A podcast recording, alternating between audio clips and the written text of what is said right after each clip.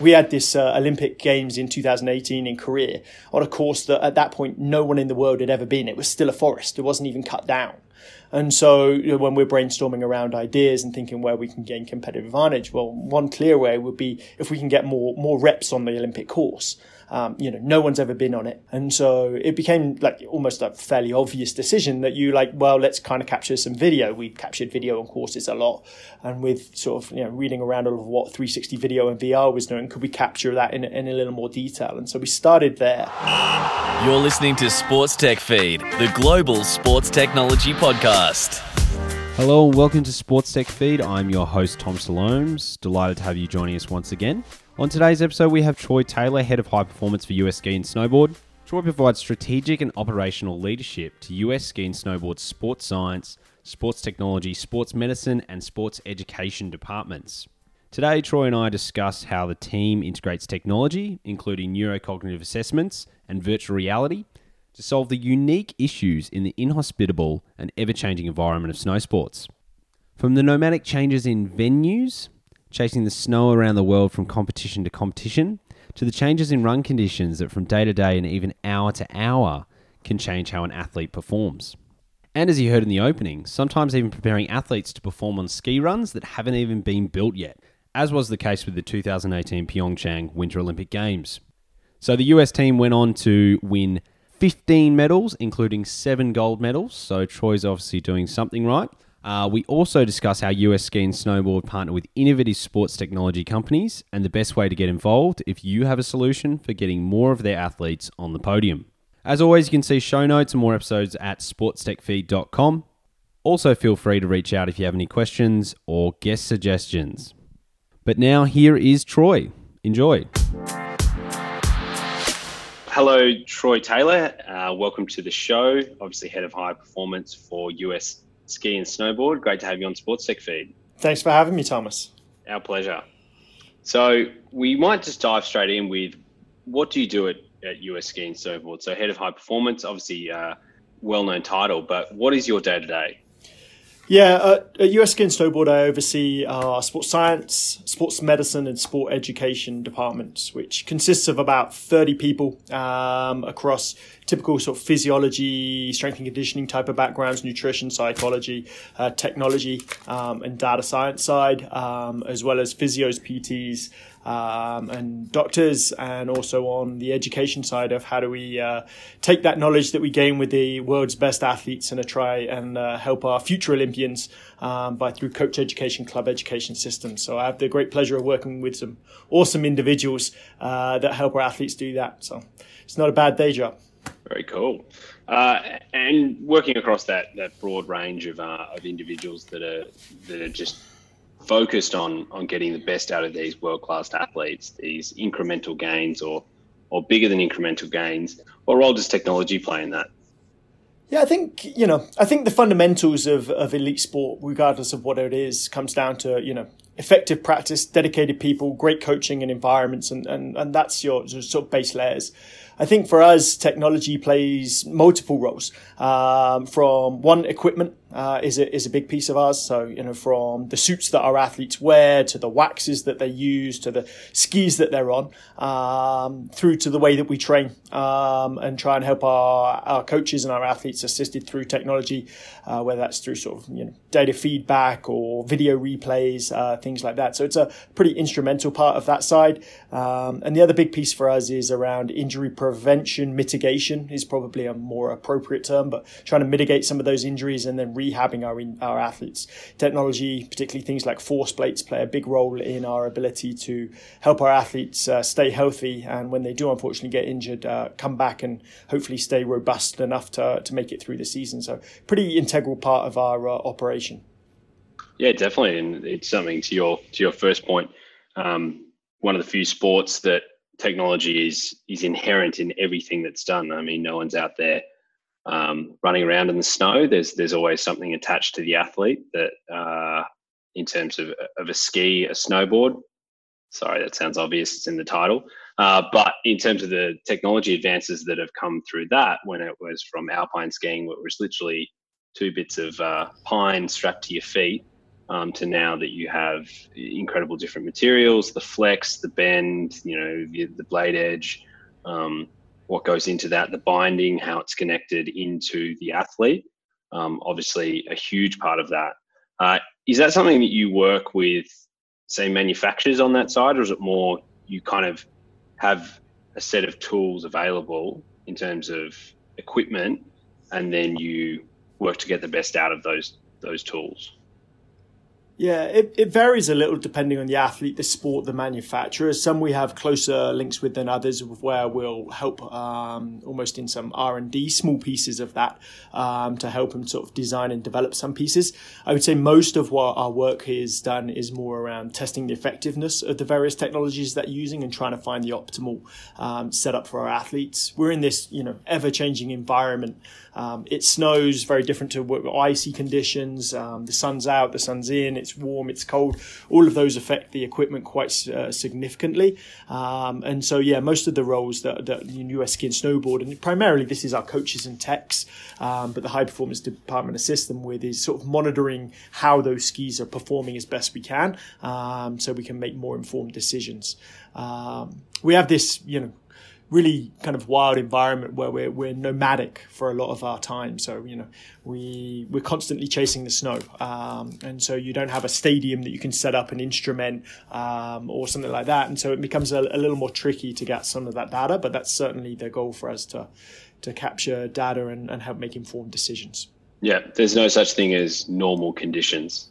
Unfortunately, not. I wish, um, but yeah, no, it's uh, definite, definitely changing, and even within within a day, within a run, you know, uh, between you know the first person starting down an alpine run and the last person, there could be a couple of hours between there, and you can imagine the sun's out, the sun's in, cloud cover, visibility changes, temperature changes, so that all changes, you know, the equipment that they use, the tint of their goggles um, you know, the the humidity of the the pressure. So everything kind of changes around that. So it becomes a, a little bit of a challenge for sure. Yeah, I can imagine. So that's obviously that a huge part there, and and then something that's very classic to all sports and high performance is, as you said, the training preparation, and then I guess pre and post in terms of injury prevention and mitigation. What kind of tools do you use for that area of uh, of getting your athletes the best out of your athletes? Yeah, we run a, a, a, fairly well established, I would say, athlete monitoring and assessment program. So each of the each of the sports that we oversee, and we are this almost an amalgamation. So you've got everything from alpine skiing to snowboarding to freestyle to cross country. So sort of very different sports within their unique nature. But we have a fairly robust uh, assessment profiles that is fairly typical in its uh, nature. I'd say physiological testing, bike related testing, uh, VO2s, uh, that type of stuff. Uh, we run a lot of bilateral force plate assessments uh, through VALD ForceDecks. Um, and so we've been doing that, or at least forced assessments, for about 20 years. So we put up a decent profile of databasing, um, of both from performance side of what's what's the thresholds needed to perform, um, uh, and also uh, some some indications of when we're more likely to be at risk of injury. Um, one of the things about sliding down snow at 80 miles an hour, or you know landing on snow from 60 feet, is I don't think we're in the injury prevention business. You you you, you know there's some things that are going to happen um, if unfortunately if your athletes uh, go into a fence at those speeds. Um, but as best we can, we can sort of I think there are some of them that were preventable, um, and those are certainly the ones that we we assess around that. So that's that's a big piece of it. Um, we use things like push bands or um, GymAwares um, from force measurements and that, that type of stuff in the gym. Um, and so that those I would say were the, the, the basics or the core part of the program from an athlete training standpoint. We're also big on the rehab side on more neurocognitive training. Um, so we integrate things like virtual reality into our rehabilitation programs. Um, that's been a really big advancement for us, um, as well as a lot of other light stimulation or, or yeah. So could you speak that a little bit more? I mean, the, the steps we so you that's the pressure plates that, that athletes jump on and then you, you measure that. So in terms of the physical performance and that's very classic that's the same that you would use in say the nfl or or the nba um, can you speak a, a, little bit more to that vr virtual reality neurocognitive assessment and, and and how that's i guess being used in injury in coming back from injury but in also preparation for races Yeah, absolutely. So, so I, I guess I, I, would say how we first got into VR as a whole, and then sort of sort of elaborate from there. But um, essentially, when I came back to the organisation in 2015, um, and I think VR in sports or 360 video is technically uh, more of the correct term because we capture live video was just taking off in the NFL. Um, you know, STRIVR out of Stanford was just starting up. Um, there's been a few papers about them, you know, press articles and things like that. And so, you know, we had this uh, Olympic Games in 2018 in Korea on a course that at that point no one in the world had ever been. It was still a forest. It wasn't even cut down. And so you know, when we're brainstorming around ideas and thinking where we can gain competitive advantage, well, one clear way would be if we can get more more reps on the Olympic course. Um, you know, no one's ever been on it. We would get to go on it in February 2016 for the men, in February 2017 for the women, and then race on it in 2018. And so it became like almost a fairly obvious decision that you like, well, let's kind of capture some video. We captured video on courses a lot. And with sort of, you know, reading around all of what 360 video and VR was doing, could we capture that in, in a little more detail? And so we started there, um, captured the, the first course, uh, partnered with STRIVR in that, in that, um, adventure um, in yeah, January, February of 2016 at the Olympic Test event. Started using that video, showed it to a bunch of athletes and coaches through a headset, um, and it, and everyone's like, "This makes a ton of sense. It, it, it gives me a, a, depth and a, and a perception that I don't get from flat video from just watching on a computer or a TV screen." And so from there, we really iterated, started, you know, bought ourselves about six or 10 360 cameras of varying quality and, and price points and, and usability from, you know, things that, you know, took us, you know, a few hours to stitch together, few to, here's a SIM card, take it out, stick it into a headset and away you go. And so iterated quite a lot there. Um, and now use it fairly frequently with a lot of our athletes and a lot of our teams speeding uh, to run through a lot of the courses uh, just on the regular World Cup as well as major games. And so that's become a fairly, I would say, standard part of our operation over the last two or three years. Specifically relating related to the injury rehab side, um, we unfortunately have really high injury rates. Um, you know, uh, in the between 2010 and 2014 Olympic Games, uh, we averaged about 35 season-ending injuries for our organisation. We have 200 athletes, so you're talking, you know, 15-ish percent um, injury rates, season ending. Most of those are ACL, knee related injuries. Um, we managed to reduce that between 2014 and 2018 down to just over just over 20, so sort of a third reduction. Um, but that's still 20 athletes' dreams that are not going to come true, um, at least that year as they're, as they're rehabbing.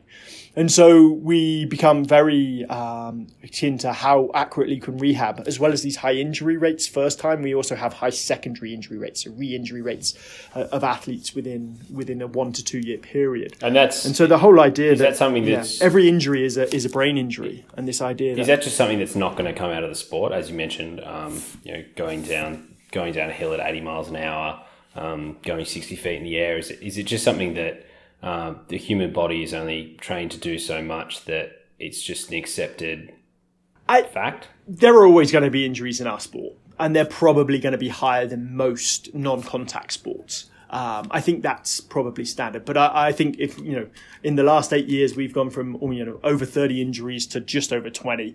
Do I think we can get down to closer to ten? I absolutely do think we can. And there's you know a research evidence body that us and others contribute to. Um, you know, there's some basic protective stuff. Being strong helps. It for sure does. Um, particularly in in some of our sports where some of the athletes, you know. Uh, let's say free skiing. Um, you know, the world's best free skiers are typically 16, to 24 years old. Uh, a lot of them grew up on mountain, you know, parkside, haven't had the physical training uh, that would a traditional sport might have had, um, and so they can do amazing twisting, flipping, spinning, you know, world best at their sport. But their training age from a physical robustness standpoint is relatively small, and so there's definitely pieces we can do around that. Um, and I think we've been effective over the last few years of of sort of putting strategies in places to do that. Um, I also think uh, in alpine skiing, particularly, uh, there's research that says about 50% of the injuries happen in the last 25% of the race, um, which suggests that there's a strong fatigue element doesn't associated at least um, with that. So I think there's a physical fitness standpoint that, that plays to it. And then these re-injury rates, you know, there's definitely much higher re-injury rates um, than there are in typical other sports. You know, depending on the country, and as you know, uh, you're talking 25 to 50 percent re-injury rates. Um, and I think that's where the brain training comes in, the neurocognitive training, uh, creating you know these much more uh, realistic training environments much earlier. You know, typical physio type appointments. Um, you know, you imagine layperson goes in, sees their physio, um, you know, maybe post post ACL surgery, um, they'll be lying on the bed, maybe doing you know quad contractions, and and the first person that every person every everyone does is they look at their quad to contract it, and you look at it and look at. It. But when you're skiing, you or doing sport, you never look at your quad, um, and so how can we take vestibular system out of that?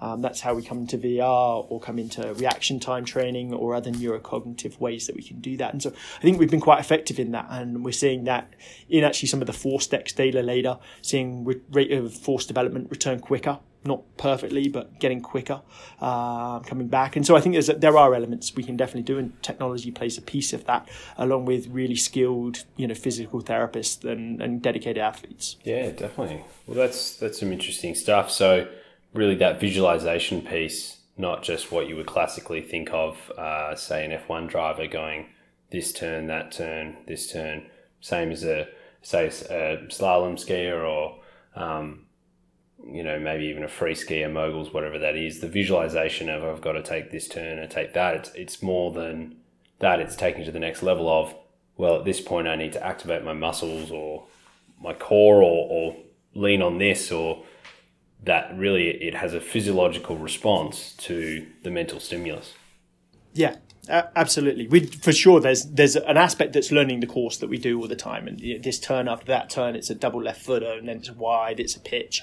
For sure, there's that piece, but yeah, no, in the rehab side, uh, it's a lot around uh, you know those connections, that neurocognitive um, stimulation and being able to learn to load up patterns without necessarily having your um, your eyesight as your key guider um, and taking a lot of that out, which has been yeah. There's a there's a ton of research. There's a guy uh, Dustin Grooms, um, I think out of I want to say University of Ohio maybe, um, but he's a, a lecturer, um, PhD in a, in athletic trainer in this particular area, and it's it's truly fascinating. You see, uh, you know, brain scans when you're watching a, a VR video um, and it looks exactly the same as the brain scans of when you're doing the real thing. Um, and so you can, for sure, train aspects of your sport through that or rehab through that. Very cool. So when you had that idea, you mentioned, okay, we're not going to be able to get on this Korean course. We need a way, uh, an innovation, a breakthrough to help us with this, which is classic, classic innovation problem. We need a solution. All right, then there's a technology solution for that. How did you do that third part where you actually went out and found that technology solution? Is it is it that people are coming to you with all these different pitching you different uh, products, or is it you kind of have a dedicated focus on on what you want to find?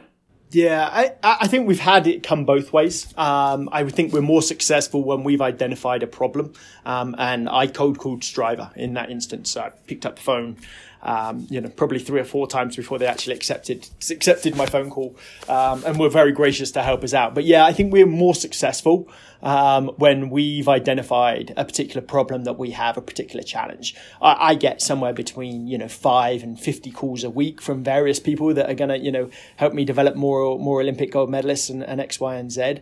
Most of them um, you know, there can be fine solutions, but they don't really solve a problem that I have or my athletes have. And so, while there's some that do, uh, for the vast majority, we're better when we've self-identified where our challenge and opportunities are, and then go and try and source it. And we tend to do that by like, you know, normally trying to call two, three, four companies, um, figuring out, um, you know, who might be the best in this space. If there's a, you know, a clear leader, a clear market, when th- then that's an easier decision. But most of the stuff where we're going to gain even competitive advantage for a year or two is being the first mover. And that generally, you know, requires us figuring out, okay, there's probably three or four companies that might be in this space that might do something similar which one can we strike a relationship with? Uh, you know, we're non-government funded, we're a we're a non-profit, and so, so finances play a role in that and their ability to help, and also which ones you know can customize their product or want to customize it to fit our need. And so we, we play a few hands at the poker table, I guess, in, in terms of thinking that, seeing which ones are going to come up and, and then sort of partner with them for the longer term. And so, if, if it is one of those companies that, you know, obviously not pitching you in, the, in that sense, but you've reached out to them, these four companies, what would be your advice for those companies to best um, partner with, with US Ski and Snowboard? Is it that customization piece? Obviously, we're just assuming that the thing does what it says it's going to do on the box and it works, the product works.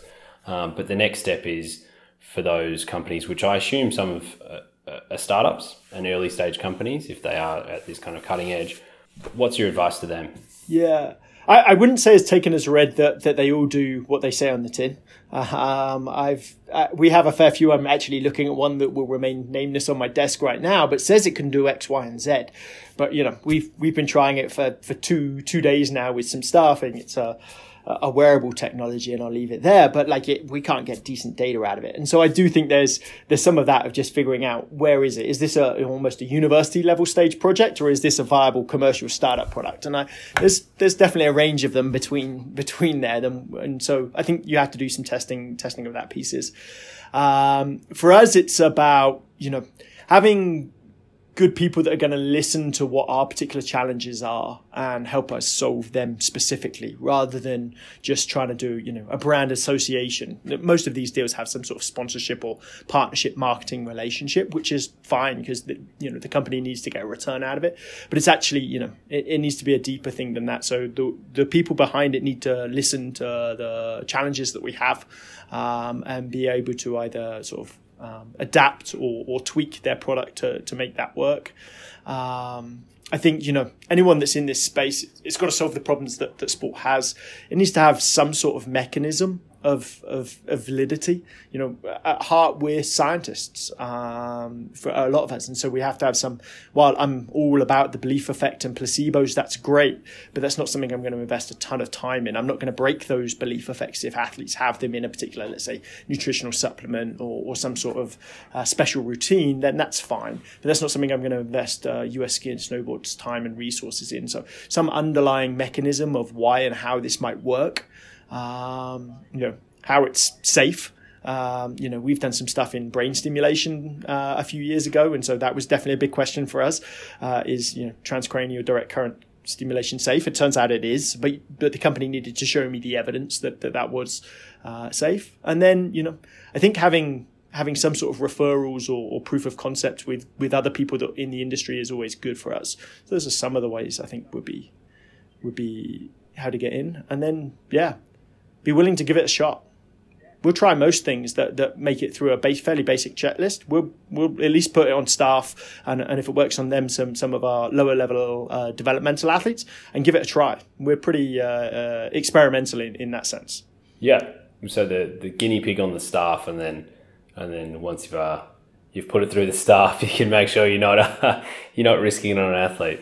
Partic- particularly on the stuff that you know doesn't look a little little like it might be unsafe. No, um, the staff the staff are pretty good. There's uh, they definitely train a fair amount. There's some good skiers in there, so they're they're a good uh, subject matter resource for us. Yeah, definitely, and they they would know as well what they're looking for uh, in terms of the product and if it's going to work. So that's that's an interesting point that you made there around um, that it may not do what it says it's going to on, on the box. Um, something that I've I've heard feedback from uh, from Olympic teams, both at a national organising committee um, and then also teams, is that because there's the cyclical nature of the Olympics, for instance. Um, they'll get brand partnerships. They'll have someone say, "I've got this amazing product. It's going to do all these amazing things."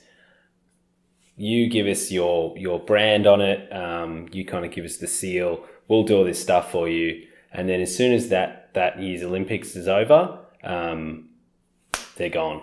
They've got they've got their little thing they can put on their uh, on their pitch deck or on their website in terms of um, the Olympic rings.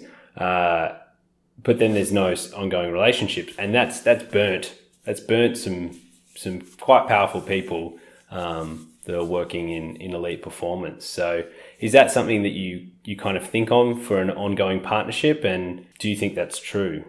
I think it's it's definitely happened. Not currently in, in any of my current partners and sponsors and, and those types of things, but for certainly in the past. I think it's something where actually uh, where people like myself, high performance departments need to have real close relationships with their marketing teams uh, to be able to sort of uh, steer them clear of some of the uh, less reputable or, or maybe overclaiming companies, um, and then to jump on maybe some that are going to give us slightly less marketing dollars but have an exponential increased value for, for a high performance team or for the athletes.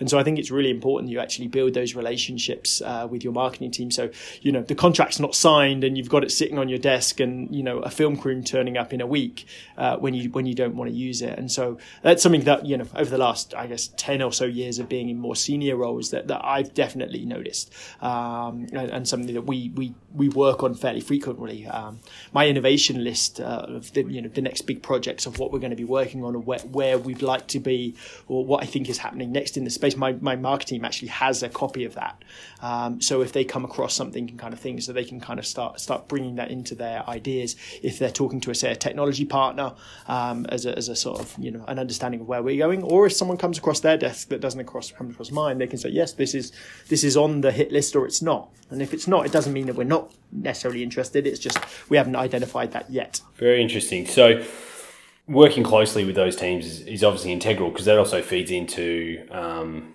your budget which is essentially as an organization money doesn't grow on trees it's not it's not raining cash um, and another lesson for those companies is when you're pitching don't think sports have all this money especially the the high performance areas uh, because they've also only got so much time in terms of tools. That's that's another point that um, quite a few people make to me that um, it's an amazing new tool. It's great. Um, it'll it'll take up five hours of coaching time a week, and you go, okay, cool. They're going to roll that across all their athletes. Like the real estate is only so limited in terms of coaching time, in terms of of budget, in terms of that. So you kind of need to understand where you fit in the food chain um, and be respectful of that. Yeah, absolutely. I think that ease of use piece is is definitely underestimated, and and you know more technology. Uh, um, you know, you could name any of the big systems, but it, you almost have to buy a staff member when you buy the unit, right? Uh, it's it's more more sort of that wasn't the uh, when I started in sports. I'm going to sound old now, but when I started in sports science, like it was much more like Excel. You paid the license one time, and then the operator uses to understand it. More often than not, these these larger technologies, whether it's you know let's say a wearable technology or computer vision related stuff, you're almost having a dedicated staff member, an athlete management system, um, even something like ForceDecks or kind of things. You may not need a dedicated staff member, but you're certainly going to need some people that are sort of more upskilled than others in those particular areas. And so uh, that becomes a, a, really, really key point because there are only so many hours in the day. Um, and so the ability to integrate that into our flow and into our work and, and, and not have to hire another staff member just for a piece of technology is essential. Um, you know, as a, as a national governing body, as an Olympic sport rather than a professional sport, um, yeah, budgets are, budgets are super tight. Um, you know, we're a relatively large national governing body. We, we we're fortunate that our athletes do an amazing job at the Olympic Games and, and win, you know, a, a big chunk of Team USA's medals, which which definitely helps on the funding element. But there's really expensive sport. Um, you've got to ship, you know, a couple of hundred pairs of skis to New Zealand and to South America, and you know, have a hundred or so coaches on staff. There's there's a lot of places for that resource to go. So, um, yeah, yeah, money is uh, definitely a, a, key aspect of, of that. And so that's why most of our relationships become more of a, a marketing sponsorship spin um, rather than necessarily as being a paying client per se.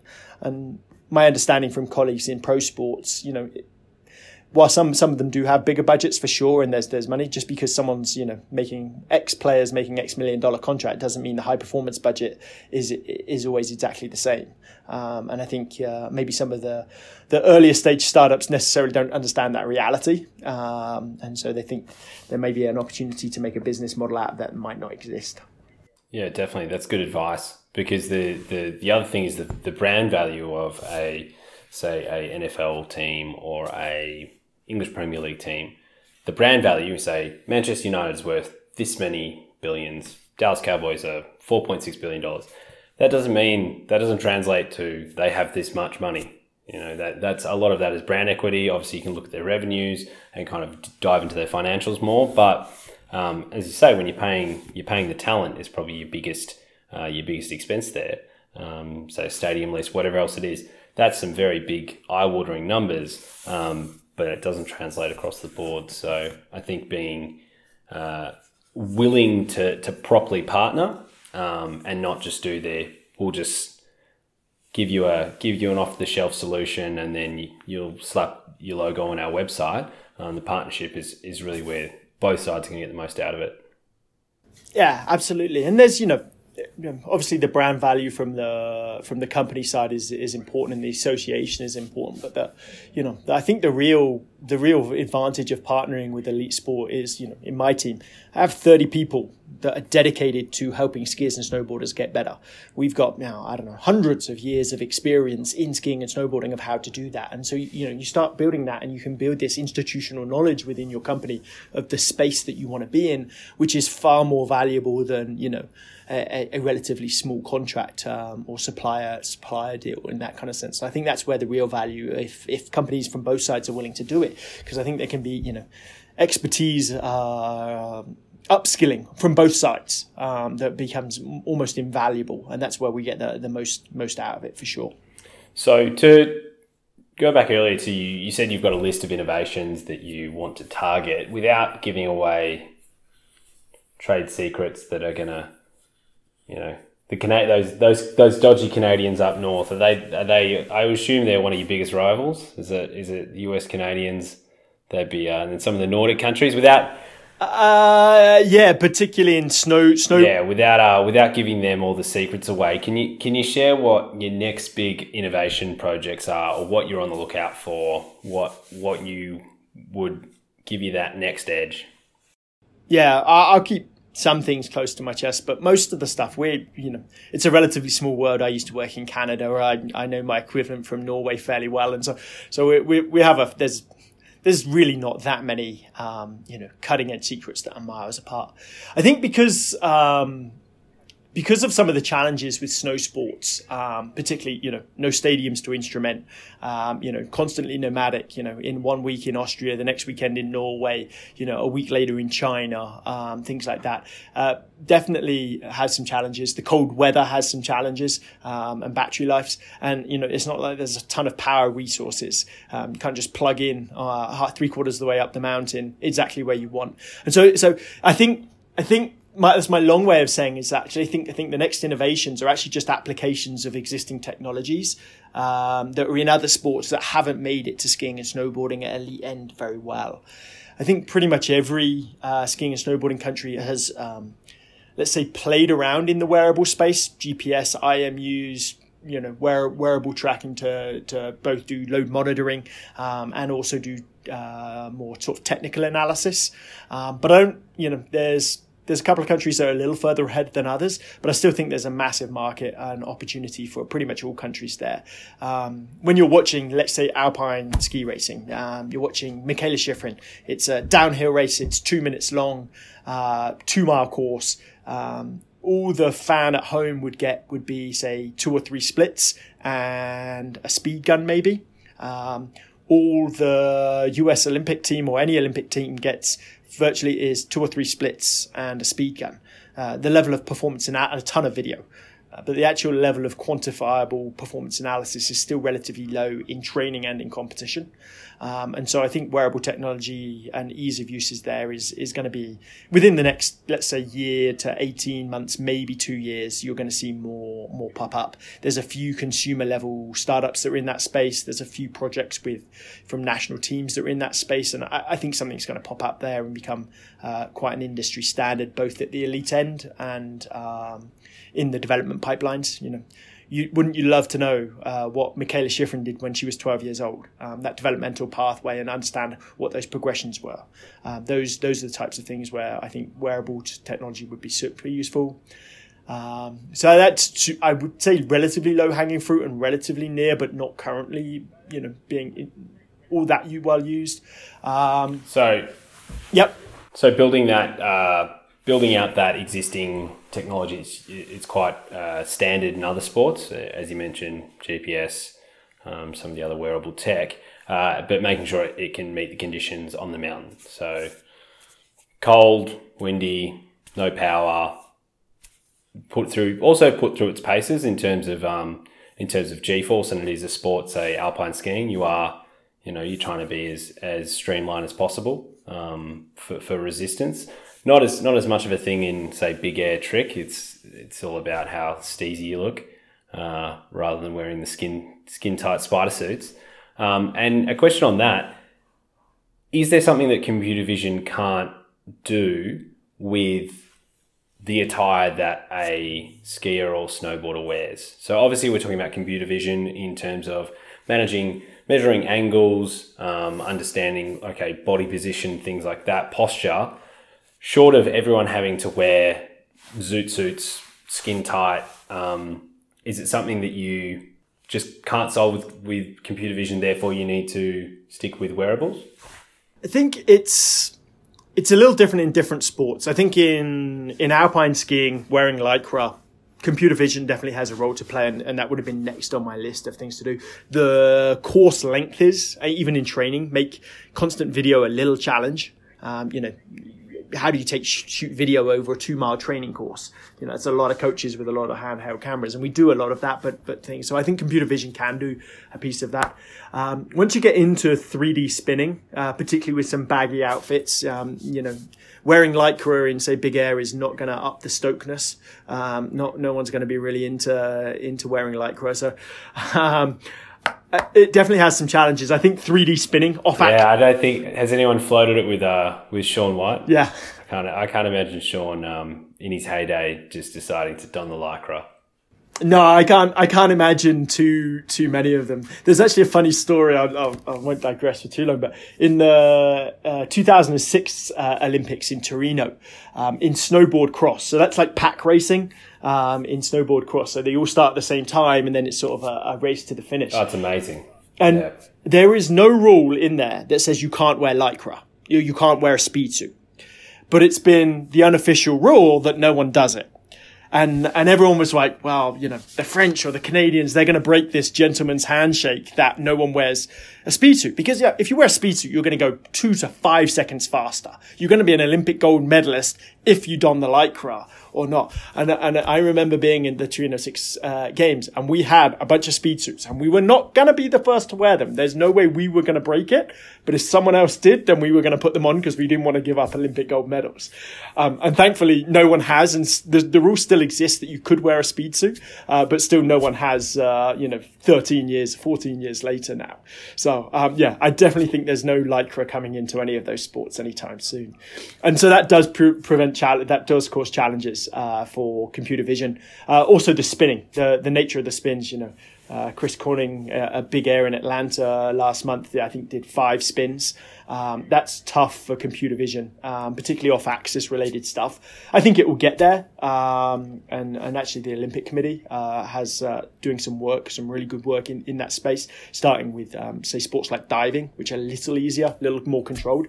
Um, but I think there's definitely opportunities where they will get there, but not right now. And I think the, the baggy clothing will, um, be constantly challenging. So wearables provides us a good opportunity there. And wearables also provides us an opportunity that we don't have to have coaches shooting video around. I really want my coaches to be coaching.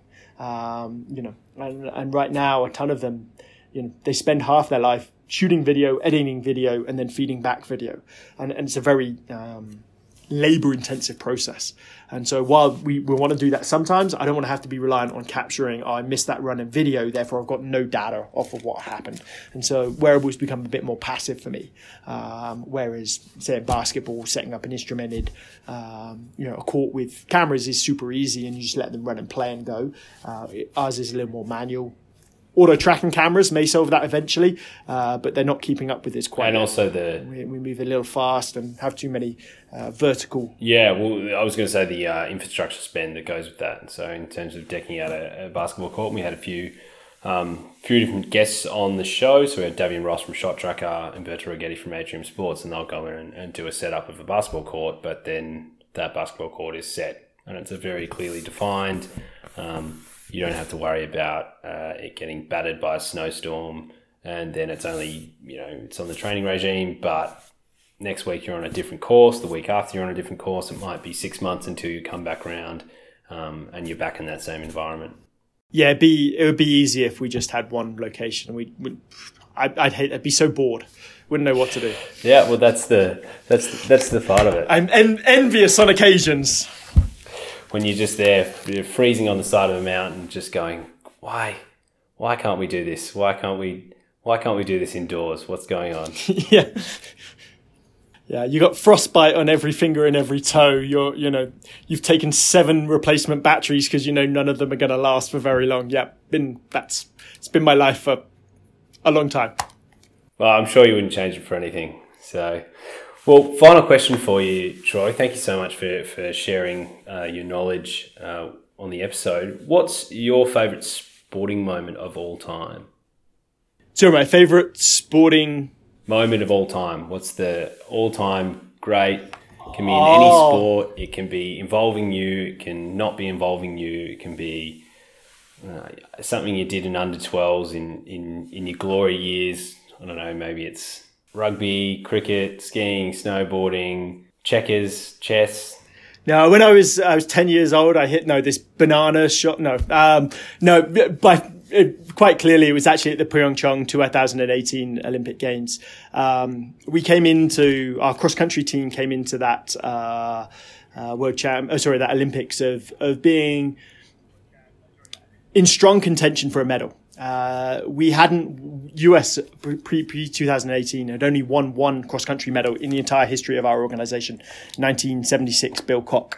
Um, so we hadn't won a medal. You know, only won one in a history. Hadn't won one for you know 40 years. Um, and we came in with a really strong team uh, Jessie Diggins, Kikkan Rag, and Sophie Sadie. Our, our women's team uh, was ranked you know, top five in the world across multiple events. Um, and we go in the games. Um, first event, uh, you know, Jessie comes, I think, fifth.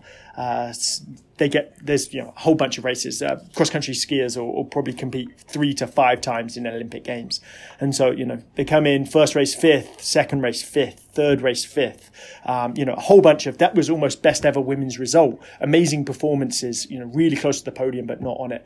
And then I think second from last day of the Olympic Games was the um, sprint relay um, uh, Jessie Diggins and Kikkan Randall. Uh, Kikkan, five-time Olympian, uh, she gave birth to, uh, in 2017, come back, clearly her last Olympics, said she was retiring afterwards. Um, and uh, basically just uh, came down to the last 100 meters of the race and uh, Jessie overtook an Olympic gold medalist, I think it was uh, Kalla from Sweden, uh, to win US first Olympic gold medal in cross country skiing, a gold medal. Um, and it was incredible to A, be there, but to see so many of their um, competitors uh, from our own country, from other countries, everyone was celebrating that these two two people or, and that team had won an Olympic gold medal. It was uh, tear jerking, um, and so yeah, it was uh, very very special. So that's definitely my favourite Olympic or sporting moment so far. Looking forward to more in the future though. Yes, yes. First of many to come uh, in the in the cross country, and I'm sure uh, across the the Winter Olympics. Yes, fingers crossed. I'm confident. Well, thank you so much, Troy. I uh, really appreciate sharing your knowledge. As I said, uh, we'll uh, put some links in the show notes to a, a few of the things you've talked about, including um, that Olympic cross country Olympic gold. Um, see if we can get some footage of that last 100 metre sprint to the finish uh, so people can relive it at home. And uh, if you've got any other questions for Troy, I'll also include a link to Troy's LinkedIn um, and the website so um, people can reach out if they have that and maybe some startups that have gleaned a few things on how to actually add value to to the organization. For sure, if you if you can help get uh, help get US ski and snowboard athletes on podiums, we'd definitely like to at least talk to you for sure. Thanks for having me on, Thomas. Thanks, mate. Bye. Appreciate it. Bye. There you have it, Troy Taylor from US Ski and Snowboard. Very interesting chat. I hope you enjoyed that as much as I did. Thought it was very interesting points that Troy made around uh, how best to work with uh, US ski and snowboard and other Olympic teams. So, if you are a sports tech entrepreneur or an established player in the industry, all about understanding their requirements, uh, including budget restrictions. But if you do form a true partnership, then it's definitely mutual benefits. And I've got to say that there's there's no greater brand than um, than an Olympic team that you can can show that you're working with in terms of elite performance. So, as I mentioned at the beginning, sportstechfeed.com for show notes. Uh, so, some links to a few of the things that Troy mentioned, including uh, details of your LinkedIn if you'd like to reach out directly. On next week's episode, we have Dr. Helen Sun, Chief Technology Officer of Stats Perform, obviously one of the biggest data providers in the world for sports data.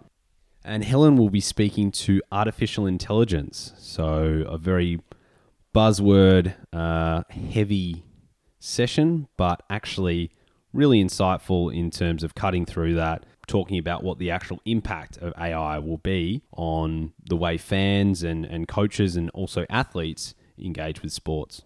Until next week, I've been your host, Thomas Loams. Looking forward to joining you once again.